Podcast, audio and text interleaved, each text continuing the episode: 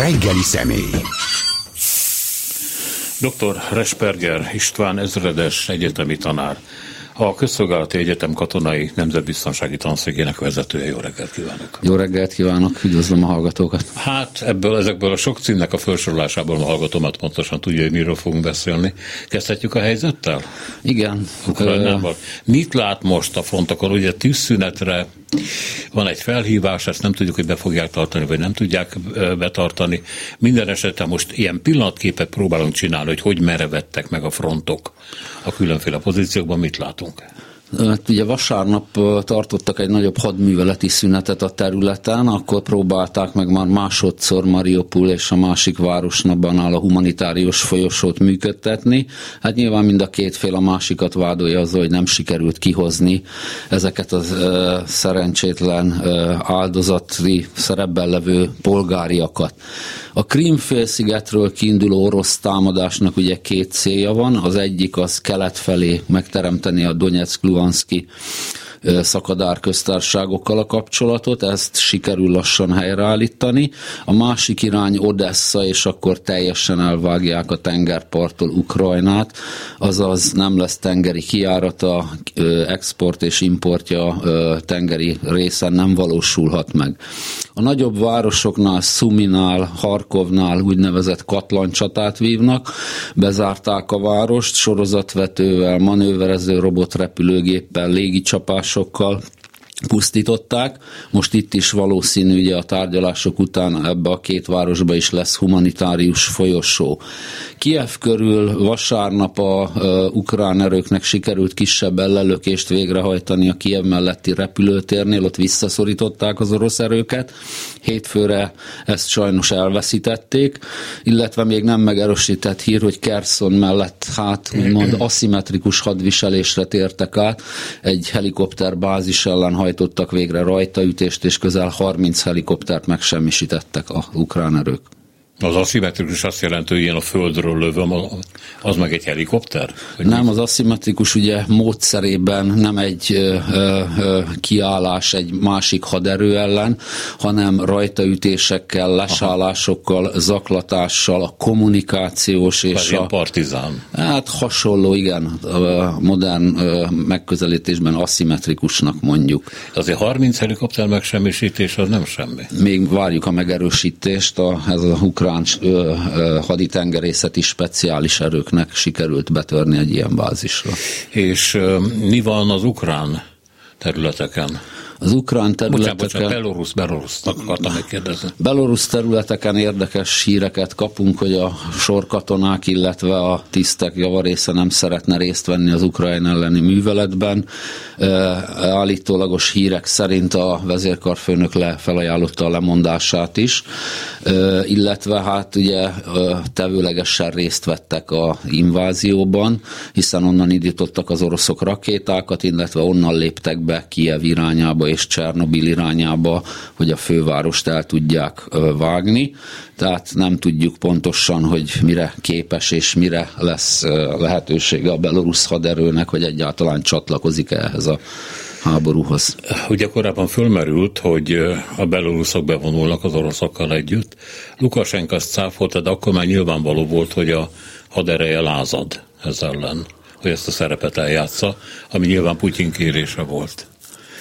Úgyhogy ez nem detektáltak ilyen behatolásokat azóta. Egyébként, ami Belorusszia területét illeti, az sok hírügynökség jelenti, hogy az orosz erők gyakorlatilag úgy használják, mint a sajátjukat. Hát úgy jönnek, mennek rajta, vonulnak. Igen, hiszen ugye olyan kölcsönös barátság és segítségnyújtási szerződés van, és a kollektív biztonsági szerződés szervezetének is tagja Belorusszia. Úgyhogy mi azt prognosztizáltuk, hogy azért nem lépnek be a beloruszok jelen pillanatban a háborúba, hogy utána majd, mint békefenntartók tudjanak bemenni és adott területeket stabilizálni, nyilván az orosz érdekeknek megfelelően. Hát meglátjuk, hogy összetudja magát szedni ez a belorusz haderő egyáltalán a békefenntartásra fenntartásra is. Az is belorusz területen történt, hogy egy orosz csapat, nem tudom megmondani, hogy milyen alakulata a lengyel-belorusz határnál gyakorlatilag itt szembenézett a lengyel oldallal, aminek a másik oldalán állítólag Blinken amerikai külügyminiszter nézett vissza. És hát ezután történt talán az, hogy a lengyelek azt mondták, hogy hát mégsem akarják, hogy az ukránok repüljék azokat a repülőgépeket, amiket a különféle tagországok adtak össze, de nem a NATO maga. Mert hogy aránytalan orosz ellencsapások lehetnek, akár még a határon túlmenően is. Ez lehetséges? Szerintem nem lehetséges, hiszen ugye Lengyelország a NATO tagja, ha őt támadás éri, akkor a NATO alapszerződés ötödik cikkelye értelmében mindenki a segítségére kell, hogy siessen a nátóból. Illetve hát ezeknek a repülőgépeknek az összeszedése, átjuttatása elég körülményes, és az is kérdés, hogy ezekre a típusokra van-e éppen pilótájuk, vagy el lehet-e juttatni azokra a helyszínekre, ahol harcolnának az ukránok. Mert hogy a légtér, aminek a lezárását a ukránok kérik, az lehetetlen. Ezt az oroszok ellenőrzik? Ö, azt lehet mondani, hogy ugye a légi háborúnak három fokozata van, a kedvező légi helyzet, légi, ural, légi fölény és légi uralom. Egyes területeken teljes légi uralma van az oroszoknak, ez főleg a kelet-ukrajnai terület. A távolabbi területen még működnek a néhány légvédelmi ö, radarja az, a, az ukránoknak, illetve néhány repülőgép felszállást végre tudtak hajtani.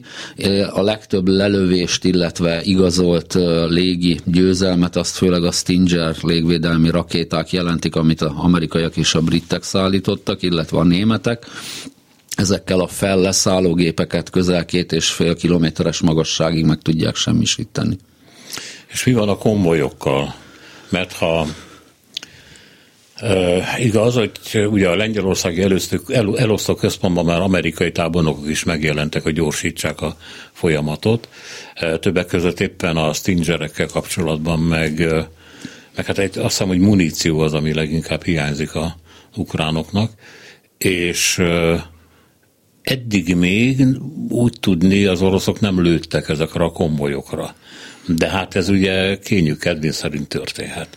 Csak az ember nem érti, nem kívánom, sőt, az ellenkezőt kívánom, de nem értem, hogy hogy engedik át ezeket a szállítmányokat. Ezek a szállítmányok titkos akciók keretében mennek, tehát senki nem tud róla azon kívül, aki viszi. Nem tudom, hogy légi vagy vasúti szállítással, vagy álcázott, ne adj Isten, egyéb szállítmánynak álcázva jut el az ukránokhoz, de javarészt eljut. Ugye a kérdés az mindig, hogy ezek a modern, főleg a Stinger, a Javelin páncéltörő rakétára, a kiképzés, és azt, hogy ugye úgy tudják használni a katonák, hogy készségszinten háborúban, mert nyilván más egy lőtéren végrehajtani vele egy lőgyakorlatot, ez mennyiben segíti majd a védőket.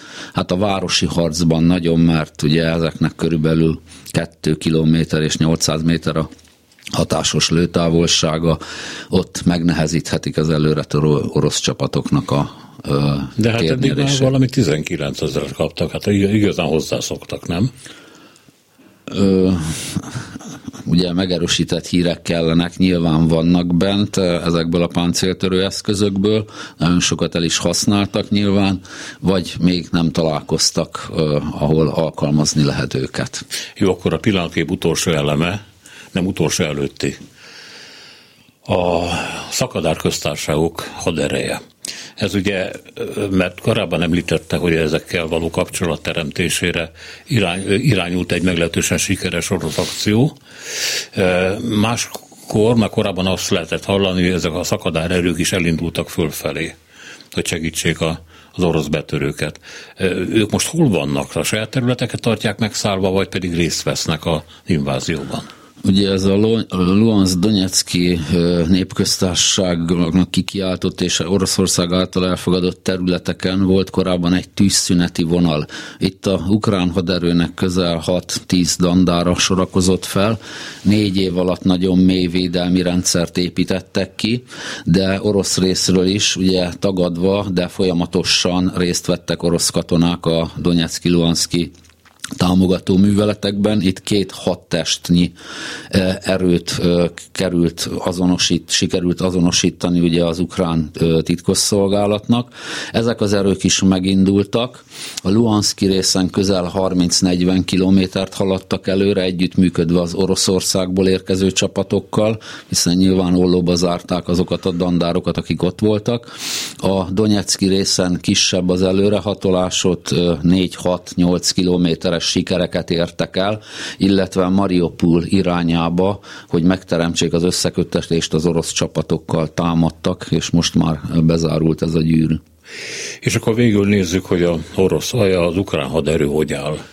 Mi az, ami épp belőle, mire képes? Hát ugye a probléma az, hogy az első két napon az oroszok még nem tömeges, hanem figyelmeztető, illetve célzott precíziós csapásokat mértek. tizennégy repteret rongáltak meg, ez nem jelenti azt, hogy teljesen lerombolták. Most a műveletek második fázisában látjuk ezt, hogy tömeges csapásokat mérnek. Például a vinnyicai repülőteret semmisítették meg tegnap előtt. A, a történetben ugye a légtérben a radarjaikat kapcsolták ki javarészt, nagyon kevés számú radarja működik jelenleg az ukránoknak, ez ugye, hát úgy szoktuk mondani, a légvédelemnek a szeme és a füle, hiszen fel tudja deríteni, hogy melyik irányból jönnek a támadók, illetve rá tudja vezetni a saját repülőket. Mivel a keleti részen teljes légiuralomban vannak az oroszok, ezért főleg most a nyugati, kele, nyugati ukrajnai területen levő bázisokat is támadják már.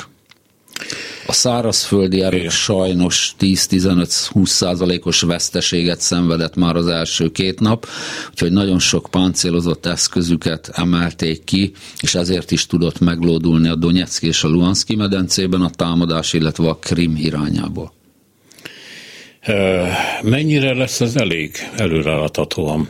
Ha megindul ugye Odessza, illetve a nagy támadás Kijev ellen, ami gyakorlatilag a politikai vezetés lefejezését jelenteni, akkor marad-e egy olyan ukrán haderő, amelyik az ország bármelyik területébe vonulva, hát egy kompakt valami egységet tud mutatni, és van elég embere, van elég technikája, vannak tehetséges vezetői, tisztjei, és így tovább.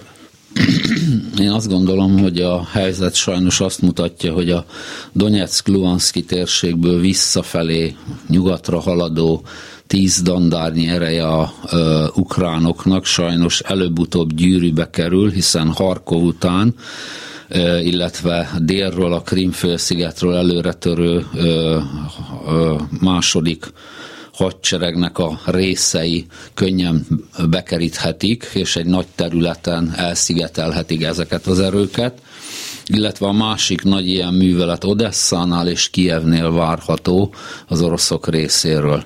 Az ukránok ugye nagyon sok helyen próbálnak majd áttérni az úgynevezett aszimmetrikus vagy gerilla hadviselésre, azaz támadni az orosz erőknek a gyenge pontjait. Ez a logisztikai útvonalak, hiszen gondoljunk bele, a Krímfélszigetről kiindulva keletre és nyugatra körülbelül kilencszáz kilométer utánszállítási útvonalak vannak.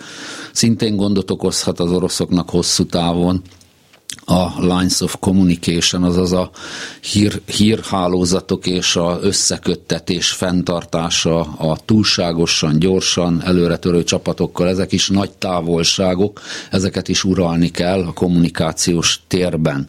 Tehát mi azt látjuk, hogy mind Harkovnál, mind Szuminál, mind Kijevnél, Odesszánál ö, nagyobb erők ö, kerülnek majd katlanba a továbbiakban is. Ami az orosz erőket illeti, beszámoltak ukrán források arról, hogy, hogy megjelentek orosz katonák, és hát vagy raboltak élelmiszert, tehát kifosztottak élelmiszerüzleteket, vagy kunyáráltak kaját. És kiderült, hogy három napi élelemmel küldték el őket. Tehát az orosz vezetés, Putyin azzal számolt, hogy három nap alatt gyakorlatilag vége lesz a történetnek. És hát ez nem így lett, és gondolom, hogy a utánpótlás vonalakkal ugyanez a helyzet. Hogy Tudom, hogy a ukránok sok tankot meg harckocsit veszítenek, de hát néha lehet így gyűjtögetni az út széléről elhagyott orosz kocsikat, tankokat, és akkor nem tudom, mennyire lehet ezeket használni persze. Először a ellátásról. Az ellátás ugye általában három nap hideg élelmet kapnak a művelethez a katonák. Teljesen mindegy, mire számolnak. Teljesen mindegy, igen, utána a dandár visz utánuk legalább két napnyi élelmet, ezt el kell ugye juttatni a harcoló csapatokhoz, a mögötte levő hadtest szintén három-öt napnyit, illetve hát az utánszállítása kérdéses, hogy ez eljut-e a frontvonalba. Hát az útszélen hagyott járművekkel kapcsolatban ugye az az eljárás, hogyha egy katona elhagyja a harckocsiját, harcjárművét, azt használhatatlanná kell tenni, a fegyverzetét mindenképpen, de hát a harckocsi ágyút ilyenkor megrongálják.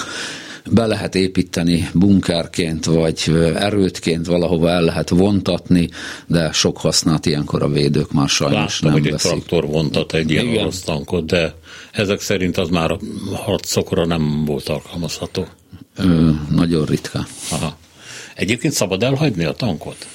Nyilván, hogy itt körülbelül ugye egy kétszázezer fős haderő indult meg Ukrajna ellen, ebbe ezerkétszáznyolcvan harckocsi, háromezer tüzérségi eszköz, rengeteg repülő vett részt, ezekből a műveletek alatt előfordulnak technikai meghibásodások, ezek ilyenkor az útszélén maradnak, ezek jelzik egyébként egy hadsereg állapotát is, de olyan nagy számban ez nem történt még meg. Hát állítólag a dezertálások száma magas, de ezek ugye ukrán adatok. Mind a két félnek érdeke, hogy magasabb vagy éppen alacsonyabb számot mondjon, tehát ezt nem tudjuk ellenőrizni, csak megismételni. Na most, ami az orosz utánpótlás vonalakat illeti, hát azért nem vagyok természetesen szakértő, de napokon keresztül világosnak tűnt a médiából, hogy itt valami probléma van. Tehát, hogy az orosz katonák vártak arra, hogy legyen benzin a tankjukban, kapják meg a kajájukat, legyen meg a lőszer, utánpótlás, és hát ez nem történt meg még mindig igazából. Igen, vannak olyan felvételek is, hogy már a nemzetgazdaságból vonnak el járműveket, hogy utána tudják szállítani a haderőnek a lehetőség szerint az oroszok a utánpótlást. A üzemanyaggal nem látunk ilyen problémát, hiszen egy harckocsi általában ötszáz kilométeres hatótávolsággal rendelkezik az orosz haderőben, tehát ha ott valaki üzemanyag problémát jelent, az technikai probléma volt, vagy valami más probléma, még nincsenek olyan mélységben.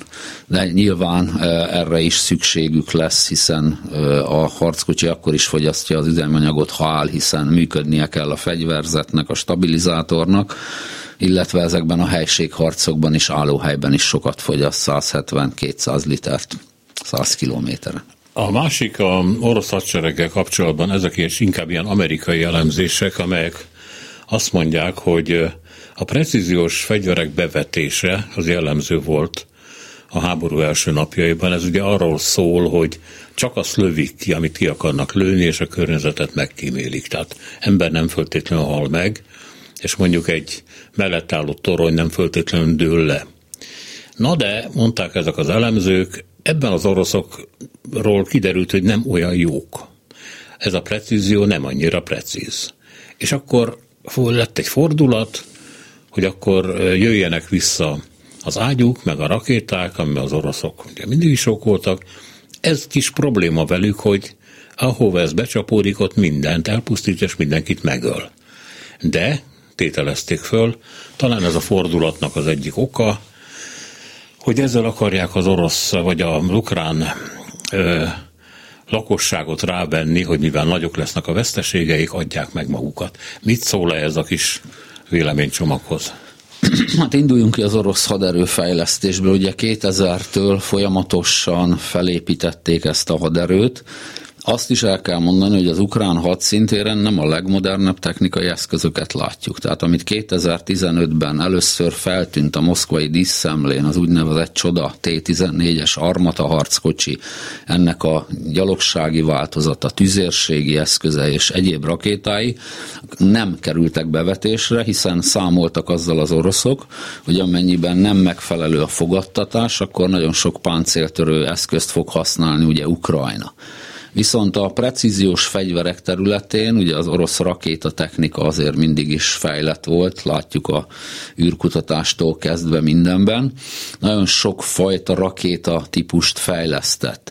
Ilyen például az Iskander az egyik rakéta, ez közel négyszáztizenöt kilométerre megy el, nyolcszáz kiló robbanóanyagot visz, elég precíziós. A hajókon kifra kifejlesztett eszközeik között a Kalibrot említeném meg, közel kétezer-ötszáz kilométeres hatótávolsággal és ötszáz kiló robbanóanyagot visz, ez manőverező robotrepülőgép.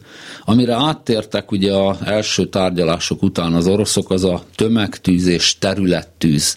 Ehhez ugye a Grád sorozatvetőt használták, ez olyan, mint a régi Sztálin orgona, talán ilyen, itt tudnám mondani. Így van, és ez egy ö, ö, ö, húsz kiló robbanóanyagot viszel. Ezután ö, a Smercset említeném meg, már ez egy sokkal erősebb háromszáz milliméteres rakétákat tartalmazó nyolc-tíz csővel rendelkező változat.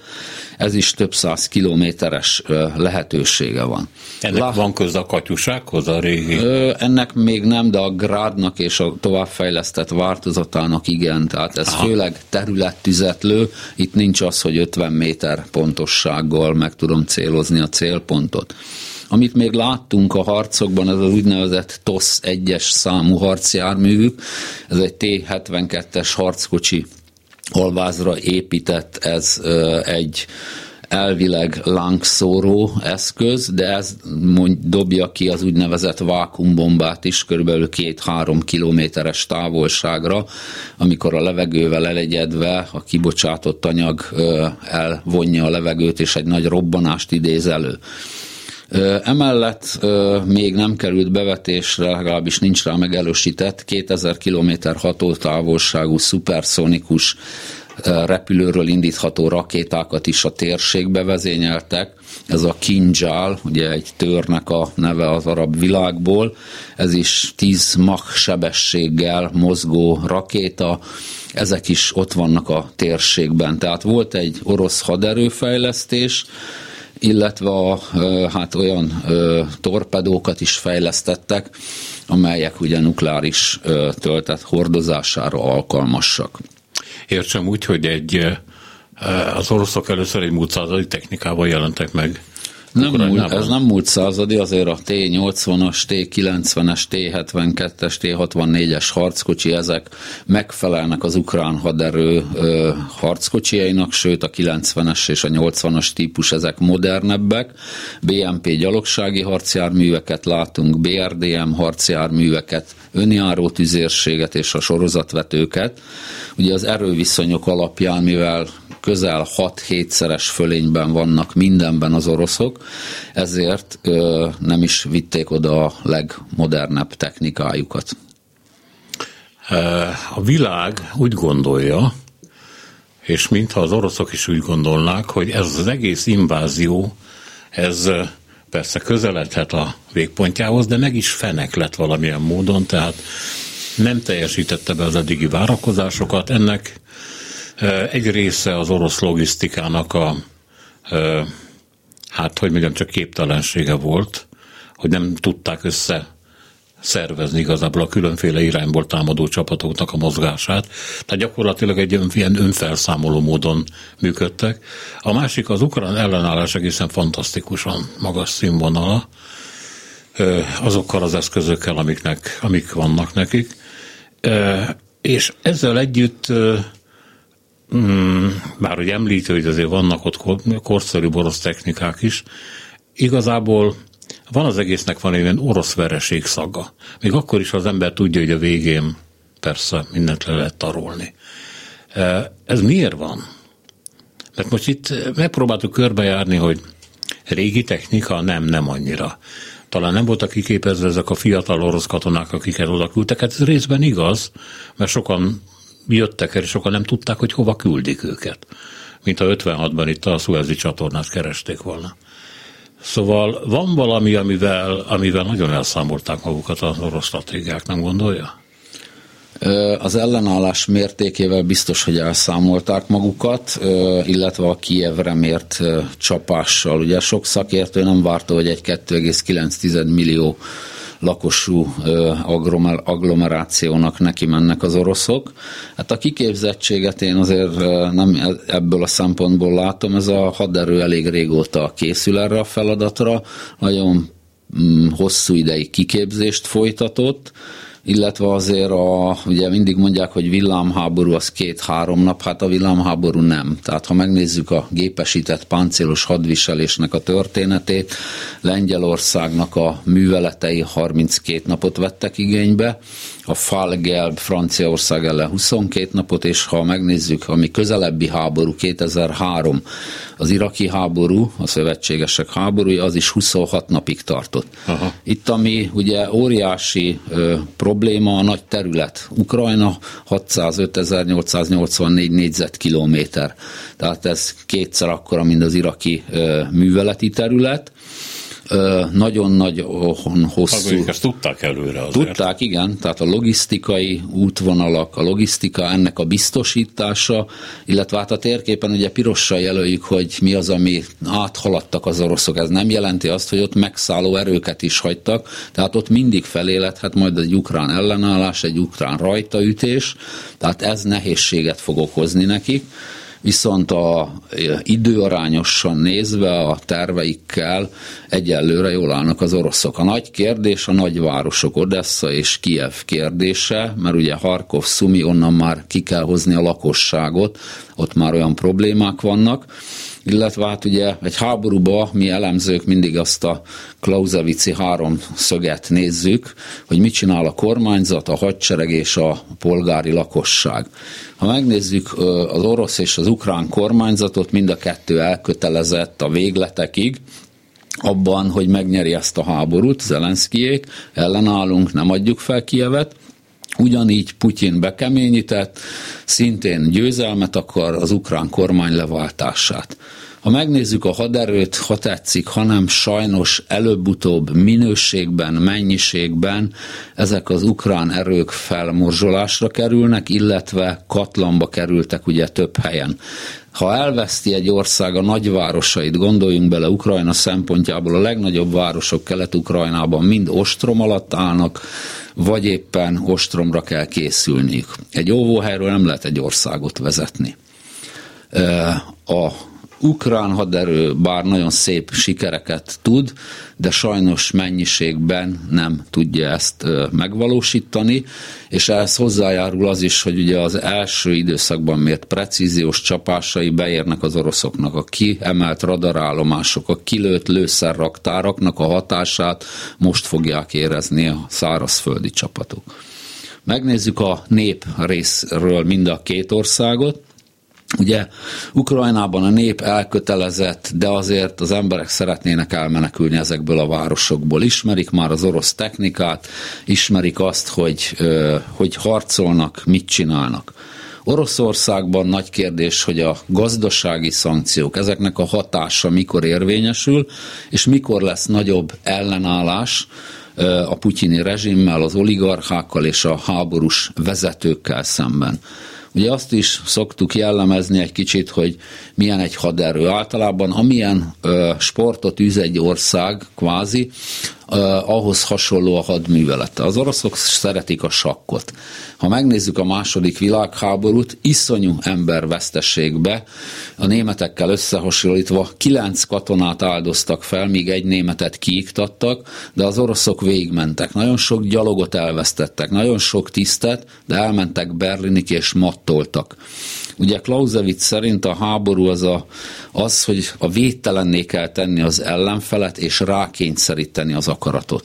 Sajnos ez most nagyon látszik Putyinnál, hogy semmiben nem enged, hiába beszél izraeli, német, francia elnökkel, ő most az akaratát mindenképp meg akarja valósítani. A nagy kérdés ugye mindig az, hiszen a Liddelhart, egy másik stratéga azt mondja, hogy a A politikának nem csak azt kell nézni, hogy most mi lesz a háborúban, hanem előre is kell nézni. Mi lesz, a, ha végeért érnek a harcok? Újjá kell építeni ezeket a területeket. Az, hogy békét kötnek a nagyhatalmi támogatással, ez rendben van, de a helyi lakosság az, hogy fog viszonyulni egymáshoz az orosz, ukrán, a magyar, illetve a többi kisebbség. Tehát nem csak a nagyhatalmaknak kell majd megállapodni, hogy jó, befejeztük a háborút, jöjjön a béke, hanem a helyi lakosságnak is, akinek ugye elvesztette vagyonát, vagy éppen szétlőték a házát. Hát, hogy oda raknak egy bábkormányt, akkor annak ők nem fognak építeni, az biztos. De mindegy, még visszatérve egy pontig, hogy ez most egy hosszú háború volt eddig, vagy nem, hogy az oroszok kifutnak az időből, vagy nem. Igen, egy ilyen moszkvai elemző intézet, vagy tanács pontosabban azt mondta, hogy ha egy hétig tart a dolog, akkor az Putyin tervei szerint lehet. A két hétig akkor még belefér. Három hét már nem annyira.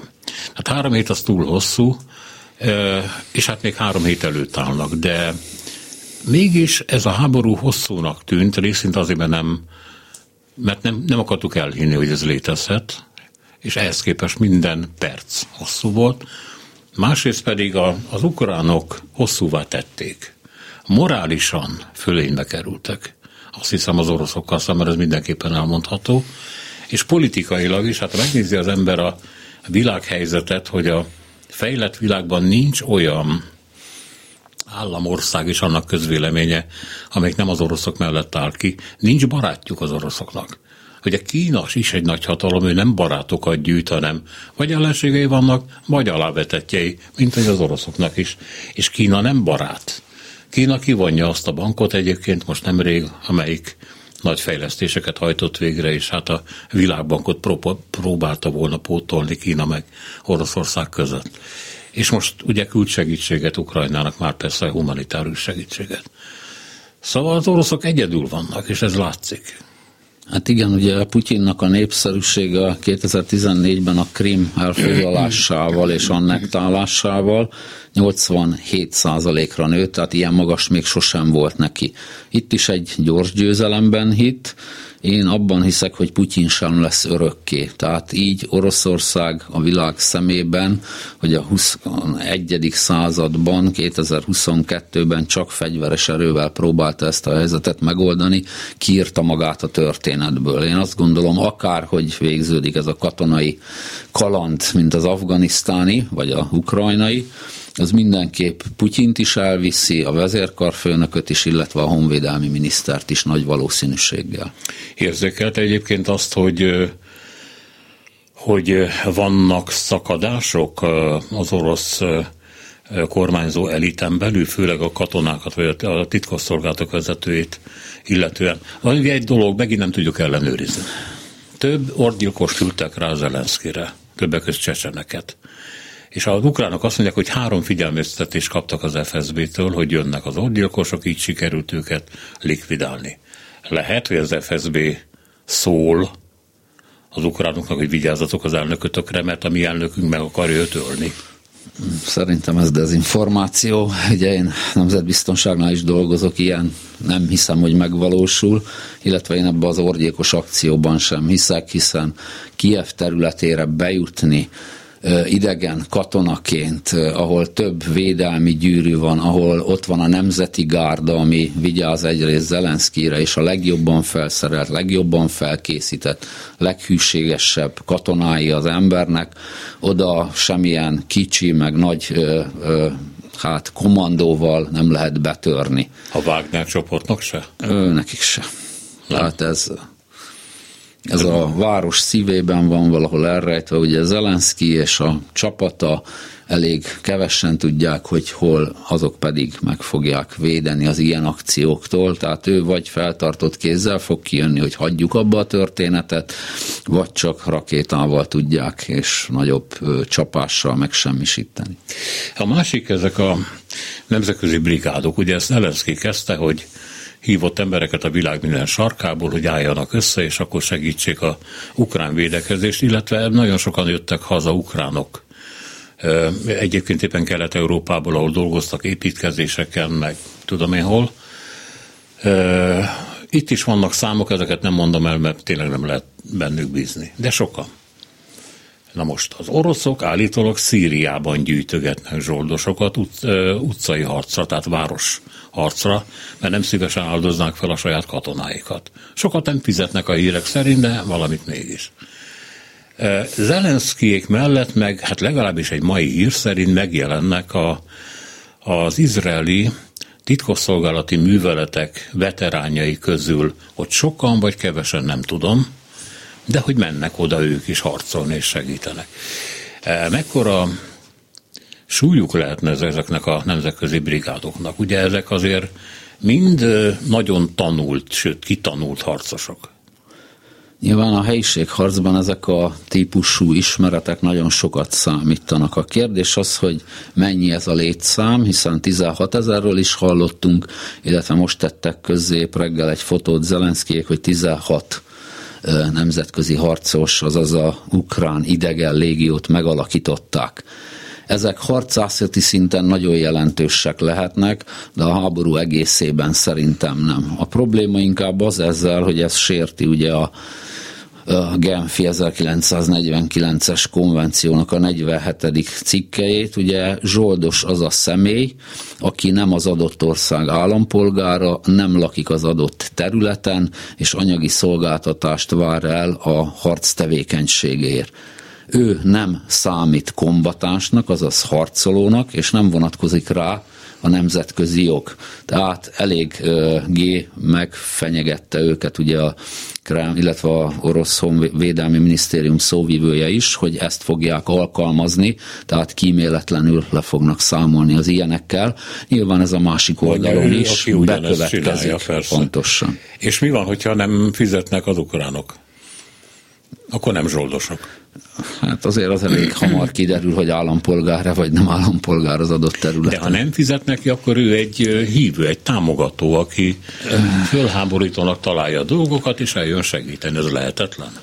Én azt gondolom erről, hogy ugye a Clausewitz szerint a háború az egy végletekre törő erőszak, a bajban levő Zelenszkij is mindent megpróbál alkalmazni, illetve az időért futó Putyin is minden erőt, csecseneket, akár beloruszokat, akár kiket be fog vetni, hogy az akaratát rákényszerítse Ukrajnára. Ha az oroszokkal nincsenek problémák, a logisztikával, a morállal, a technikával, vagy bármivel, akkor mi magyarázza azt, hogy most hát legalábbis állítólag egy betartható tűzszünet következik? Aminek persze része a lakosság kimenekítése, de hát éppen Mariupolnál látták, láttuk, hogy elindult a kimenekítésük, mert szétlőtték azokat a buszokat, amik elvitték volna az embereket, nem mindet, mert kétszázezret nem lehet elvinni egyszerre. De most akkor akarják ezt, vagy nem akarják? Ha gyors döntésre akarják vinni a dolgot, akkor miért tűzszüneteznek, és miért nem mennek Kijev ellen, mint amitől napok óta félnek az ukránok? De nem mennek Kijev ellen valamiért. Kijevnél zárul a gyűrű, tehát mi ezt katonailag látjuk. Az, hogy mikor lesz az ostrom, az, az egy hosszan elhúzódó folyamat lehet, hiszen vannak ott még reguláris erők a ukránok részéről, először azokat kell felszámolni, megsemmisíteni, illetve utána ezt a gyűrűnként felépülő védelmet felszámolni, viszont már tegnapi hír, hogy az északkeletről érkezők már Kijev külvárosát elérték a, a, a harckocsi hadosztálynak a részei. A humanitárius folyosók kérdésében ö, mind a két fél nyilván a médiában mindent megtesz azért, hogy ő legyen a jobb fiú. E, általában, ha születik egy politikai megállapodás egy humanitárius folyosóról, ahol kijelölik az időintervallumot, hogy tíztől tizenöt óráig kijöhet a lakosság, illetve tűzszünetet be kell tartani, azt végig a parancsnoki láncolaton le kell juttatni Mariupolig is, hogy az ott levő katona is tudja, hogy tíztől tizenötig nincs lövés, nincs légierőcsapás, nincs rakétacsapás. Ezt, ha valaki megteszi, amikor civilek vonulnak ki ilyen helyen, ezt nyilván majd a, utána, a háború után a háborús bűnöket kivizsgáló bizottság, vagy amit létrehoztak ugye a Balkánon is, ezeket ki fogja vizsgálni. Ebben is érdekes, hogy mind a két fél a másikat hibáztatja. Én nehezen tudom katonaként értelmezni, hogy mondjuk a háromszáz-háromszáz méterre levő arcvonal, hiszen kézi fegyverek hatásos távolsága ennyi. Ott van az ukrán és az orosz fél, és vonulnak ki a civilek, hogy akkor minek lövöldözni egymásra, meg főleg a civilekre. Na most, igen, eljutottunk oda, hogy Isten ne adja, de elesik Harkov, elesik Kijev. És akkor megtörténik az, amiről ugye beszéltünk, hogy hát kormányzás nélkül marad az ország. Meg hát ennek van egy ilyen érzelmi ö, töltete is, morális töltete is, hogy, hogy amíg Kijev áll, addig áll az ország. Ugye? Tehát a főváros amíg van. És ha ez nincs, akkor jön a következő kérdés, hogy mi az, amit a maradék ukrán erő és a maradék ukrán politikai elit tehet. Mi az, amire, ami a társadalom képes? Ugye nem egységes reakciók vannak, de ugye nagyon komolyan lehet számítani partizálatokra, ellenállásra. Nem, nem, tűnt meg, nem tűnik megadónak ez, a, ez az ország. És mit tehetnek az oroszok? Győznek, és ott van a kezükbe valami, ami a saját vesztüket okozhatja. Hát igen, a, egy dolog háborúzni, meg egy dolog irányítani egy országot, ugye? Mi úgy látjuk, hogyha Kijev elesik, ugye, mint politikai, gazdasági és társadalmilag egy nagy agglomerációja az országnak, az, az dominószerűen megdönthet rendszereket, eleshetnek nagyobb városok, viszont lesznek területek mindenképp, ahol az ellenállás fokozódhat, főleg a nyugat-ukrajnai részen, illetve azokon a területeken, ahol még lesznek harcoló alakulatok. Tehát ők biztos, hogy nem fogják megadni magukat, ellenállnak, áttérnek erre a gerilla hadviselésre, rajtaütésekre, egyebekre. Viszont a nagy kérdés ugye az oroszok részéről is, hogy mit kezdenek egy ekkora országgal, egy ekkora területtel, amikor már a legelején bejelentették, hogy nem akarják megszállni. Miért viszik ezt a Janukovics, Janukovics nevű teljesen bukott, és ugye Or, nyilvánvalóan orosz párti politikust, aki ott húzta meg magát Moszkvában, oda Beloruszba, mintha őt akarnak beküldeni, ennek sincs semmi értelme. Hát nyilván a lakosság többsége ugye ukrán az adott területen, illetve ebben az országban van egy nagyon jelentős orosz és egyéb magyar, lengyel, román kisebbség.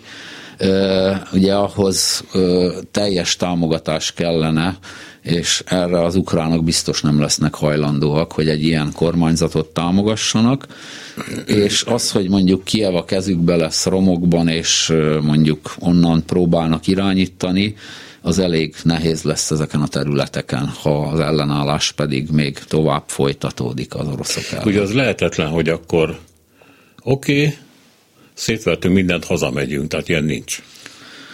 Mi azt látjuk, hogy az oroszok négy dologhoz biztos, hogy ragaszkodni fognak.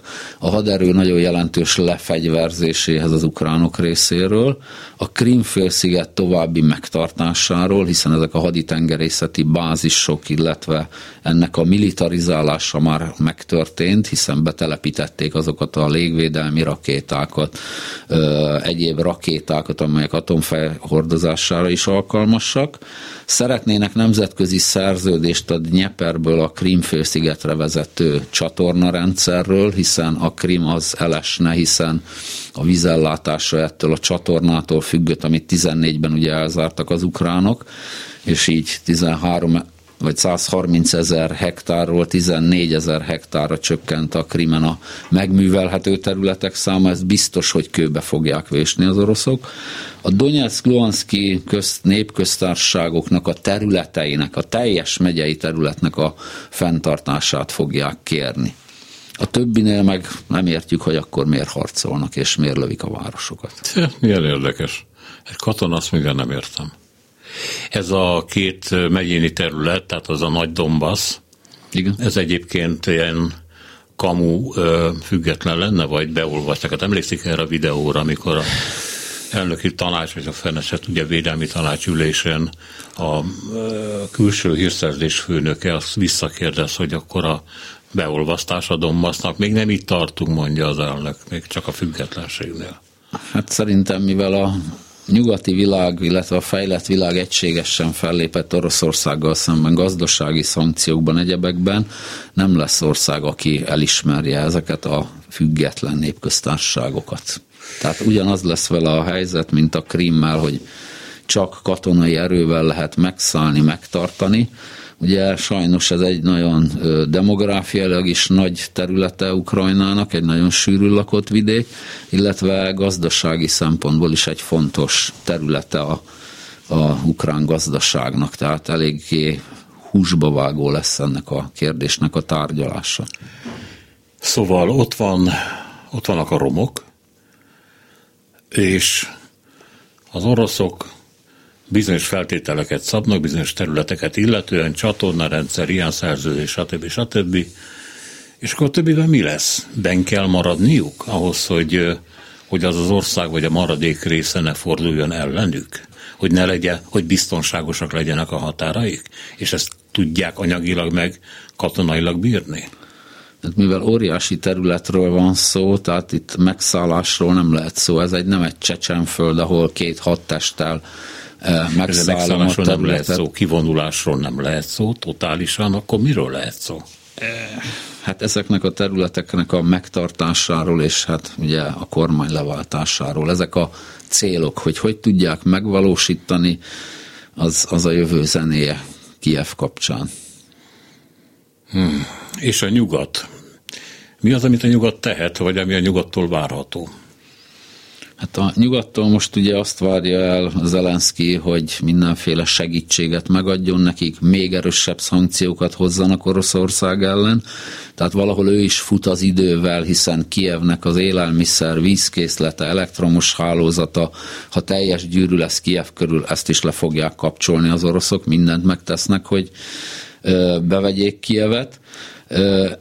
A, a nyugatnak ugye a újjáépítésben lehet lehetősége majd ezeken a területeken, de ehhez ugye eléggé tisztázni kell azokat a vonalakat, hogy akkor Ukrajna milyen békeszerződést vagy tűzszüneti megállapodást ír alá az oroszokkal, hogy mely területeken vannak erők. És kivel? Hát nem lesz kormány. Ö, hát... Igen. És választást tartani ezen a területen? Ez, ez se nagyon valószínű. Meg, meg nem lenne valószínűleg egy olyan támogatottság, mint a Krímben, hiszen itt a háború és annak a borzalmai azért sok embert elriasztanának attól, hogy bármilyen kormányzatot, ami oroszbarát, bábkormány, azt támogasson. Hát gyakorlatilag ez egy ilyen vadvilág. Egy óriási ter, ter, ter, ter, hogy mondjam, területre kiterjedő vadvilág lesz.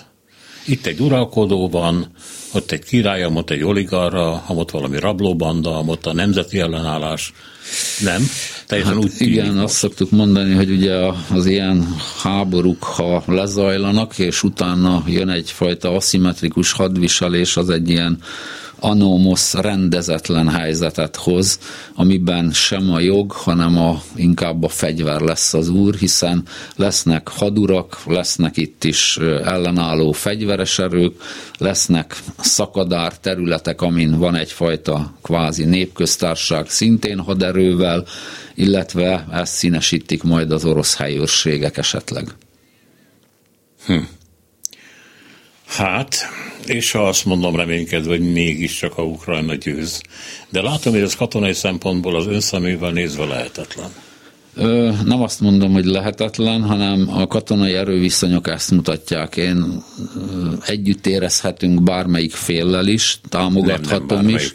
Én nem bármelyikkel. Ö, ja, most én általában mondom, ja, egy értem. Háborús helyzet értékelésénél nyilván a megtámadott oldalán kell ilyenkor lenni, de az erőviszonyok azt mutatják, hogy ez nagyon nehéz lenne győzelmi, győzelemre vinni, és hát e, itt a politikának, illetve a diplomáciának kellene egy kicsit mind a két felet visszatartani, hogy meg kellene egyezni. Putyin nem lesz örökké, a világ nem lesz mindig ilyen, sőt innentől nagyon más új világrend következik.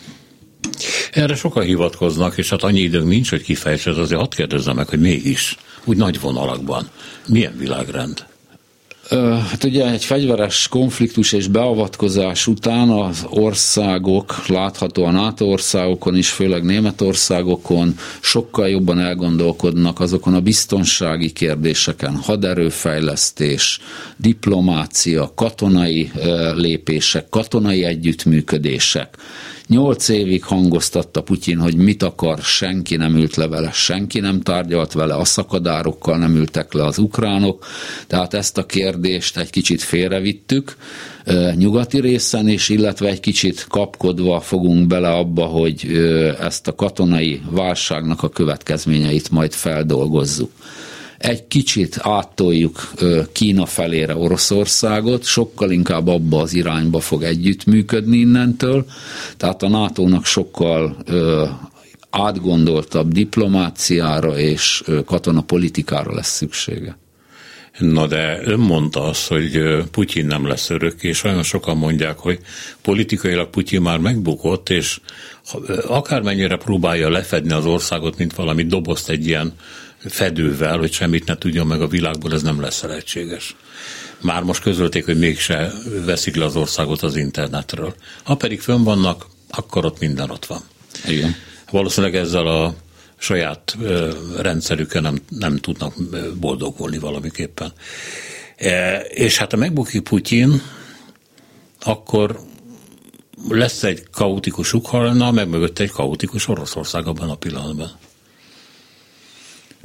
Attól függ, hogy a, az uralkodó elit a Kremlben meg tud egyezni majd az utódról, meg tudna egy, egyezni arról, hogy miben kell kiegyezni a nyugattal, mit kell végrehajtani, és hát ugye újra strukturálni az orosz társadalmat is. Ezért kérdeztem, hogy érez valami repedést a orosz elitben?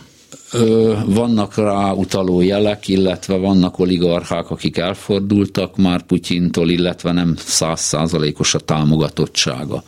A hadsereg sem ért egyet mindennel, amiket Putyin elrendelt, lásd a, éppen a nukleáris erők készenlétének a fokozása, ami éppen egyfajta, kitesszük még ezt is az asztalra.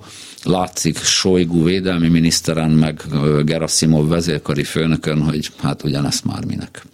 De még egyelőre csak morgás. Igen. Jól értem. Igen.